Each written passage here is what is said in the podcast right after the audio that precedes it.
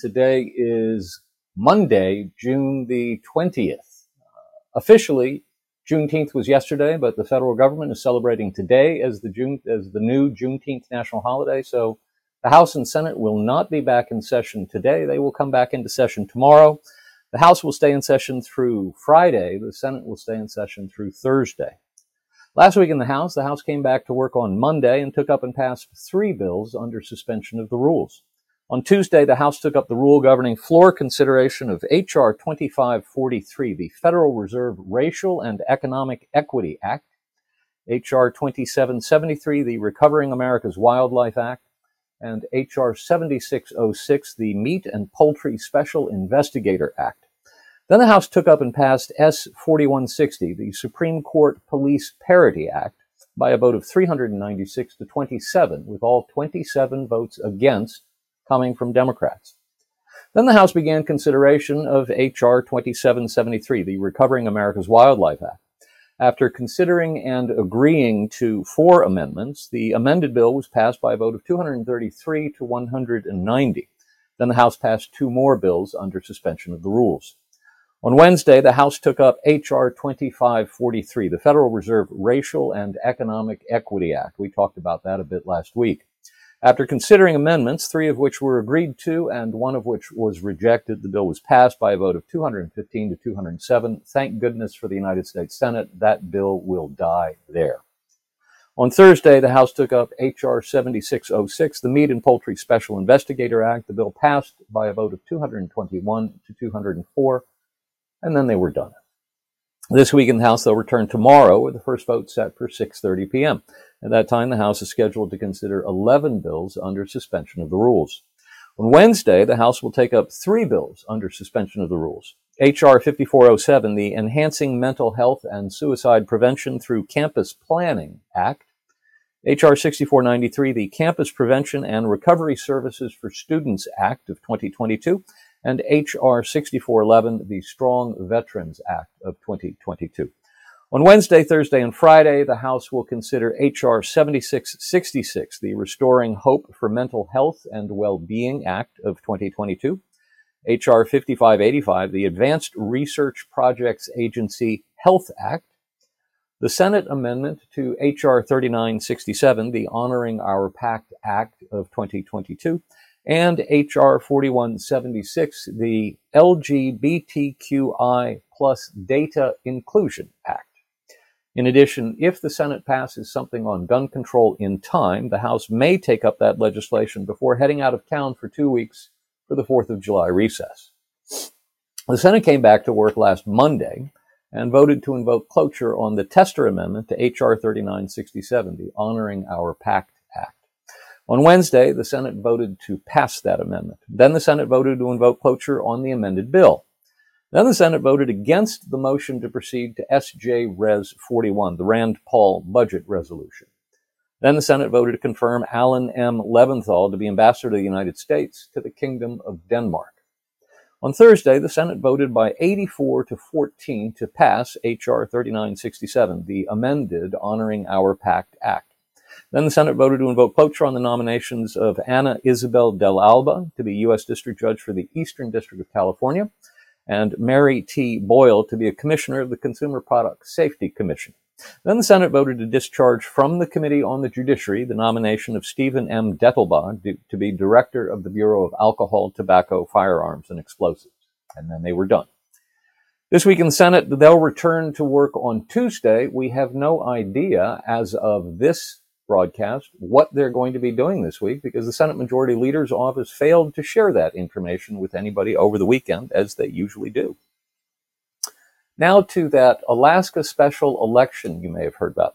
As you know, we don't regularly get into the details of individual elections, even special elections, but there's a special election going on right now in Alaska that has special interest to many of you because one of the candidates is Sarah Palin. The special election was necessitated by the March 18th death of the late Congressman Don Young, who represented Alaska in the House of Representatives for 49 years. In representing Alaska for that long, he became the longest-serving Republican in the history of the U.S. House of Representatives. The special primary election was held on June 11, with the top four finishers set to move on to the August 16 special general election, where ranked choice voting will be employed. As of the weekend, three of the four finalists are known. They are Sarah Palin, the former governor and 2008 vice presidential nominee, who has the endorsement of former President Trump. She polled 37,741 votes, representing 28.2% of the total vote. Nick Begich III, nephew of the former Democrat U.S. Senator and the scion of one of the state's most powerful political families. Unlike his uncle, the former senator, Nick Begich III is a Republican. In an odd twist, it was the 1972 disappearance of his grandfather, Congressman Nick Begich Sr., that triggered the special election that launched Congressman Young's service in the House of Representatives. Begich has raised $1.2 million and has the endorsement of the state's Republican Party. Begich polled 25,766 votes, representing 19.2% of the vote. The third one is Al Gross, running as an independent. He ran in 2020 as the Democrat nominee for U.S. Senate against incumbent Republican Dan Sullivan. Gross polled 17,037 votes, representing 12.7% of the vote. The August 16 special general election, which will be held on the same day as the regular primary election for the full term in the 118th Congress, will employ ranked choice voting. Here's how that works. If no one receives at least 50% of the vote plus one, then the fourth place finisher will be eliminated, with his or her votes being redistributed to his or her voters' next choices, and so on and so forth until someone gets to 50% plus one. In this scenario, Begich would appear to have the upper hand. Of the three we know who are going to be in the special general election, he's positioned in the center. So if Gross is eliminated, it seems likelier that the bulk of his votes would go to Begich rather than Palin. On the other hand, if Begich is eliminated, it seems likelier that the bulk of his votes would go to Gross rather than Palin. Now to the Iran nuclear deal update. Last week, Iran announced that it was removing 27 cameras operated by the International Atomic Energy Agency, the international organization tasked with tracking Iran's nuclear activities. Removing the cameras installed inside Iranian facilities blinds the IAEA to what exactly Iran is doing. On Wednesday of last week, senior Biden administration officials briefed a bipartisan group of U.S. senators on the latest status of the multi-party negotiations on whether or not the U.S. and Iran could agree to come back inside the terms of the 2015 Iran nuclear deal, also known as the Joint Comprehensive Plan of Action, or JCPOA. The takeaway is simple. It does not appear that Iran is willing to come back into the terms of the agreement because the Biden administration is unwilling to reverse an action taken by the Trump administration, to wit, the Trump administration's 2019 decision to list the Revolutionary Guard Corps as a foreign terrorist organization. Consequently, senators from both parties shared their views that a resumption of the Iran nuclear deal is a non-starter. On Thursday, the New York Times reported on Iranian construction of a series of tunnels deep in the mountains near the Natanz nuclear facility. With sourcing from Israeli and U.S. intelligence officials, the piece explains that Iran is building those tunnels so they can hide nuclear production facilities so deep inside mountains that they can withstand bombing assaults from anything known to be in the Israeli Air Force's arsenal, meaning presumably the only thing short of a nuclear strike that could possibly take out the facilities is a direct strike by a U.S. bunker buster. Now to inflation. Last week's inflation numbers, which showed the consumer price index rising by 8.6% year over year, the highest inflation rate in 41 years, were so bad that the Fed decided it had to raise interest rates even more than it had previously signaled. So instead of a 50 basis point hike, the Fed raised rates by 75 basis points, or 0.75%.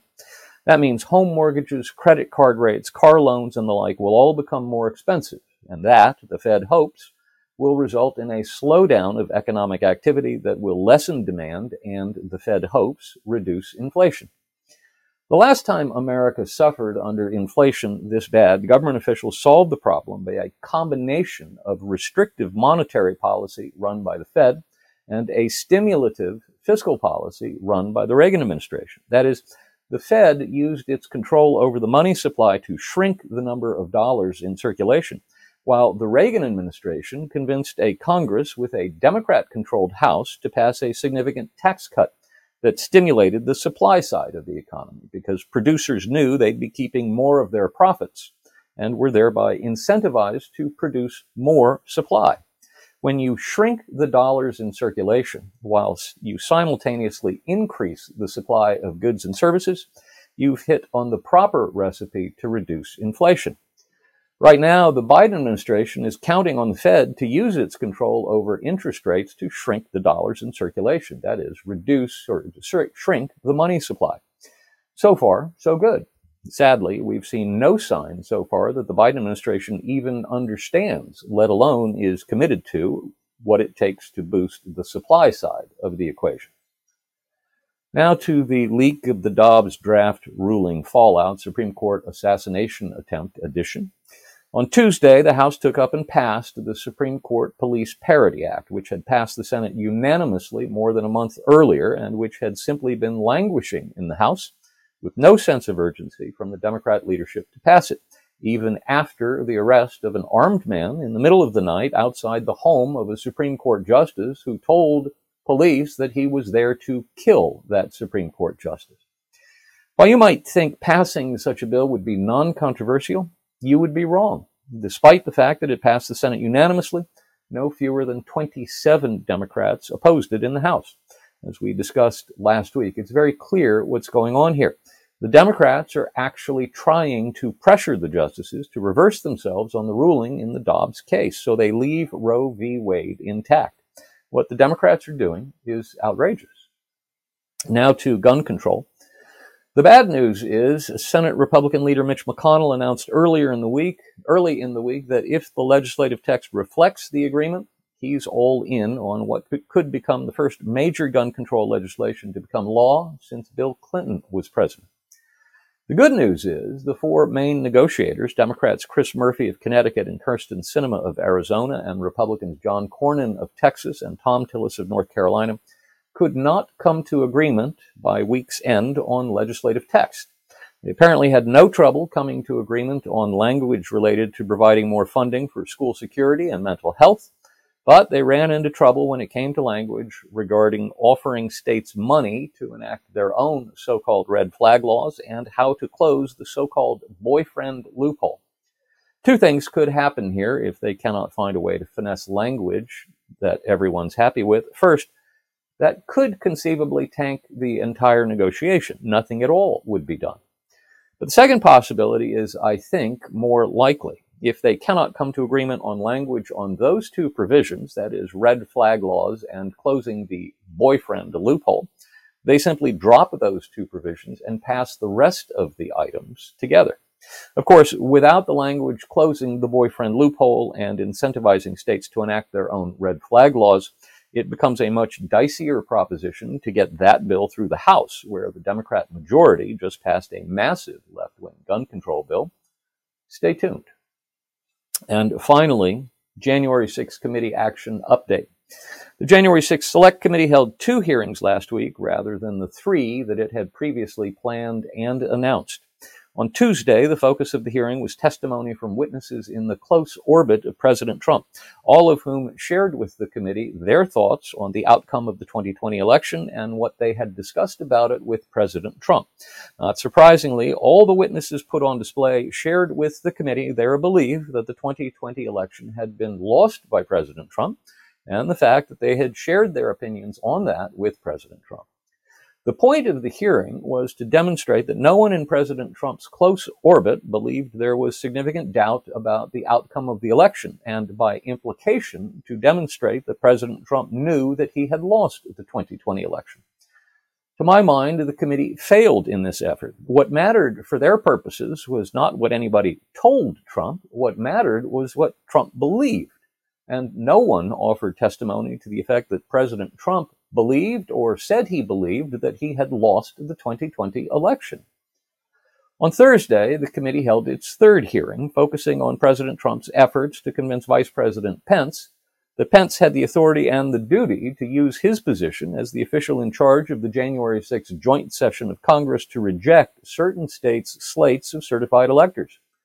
The two main witnesses were former Pence legal counsel Greg Jacob and former Fourth Circuit Court of Appeals Judge J. Michael Luddig, both of whom counseled Pence that, contrary to what Trump and Trump's advisors were telling him, Pence did not have the authority to reject individual slates of electors. That's our Washington Report for this week.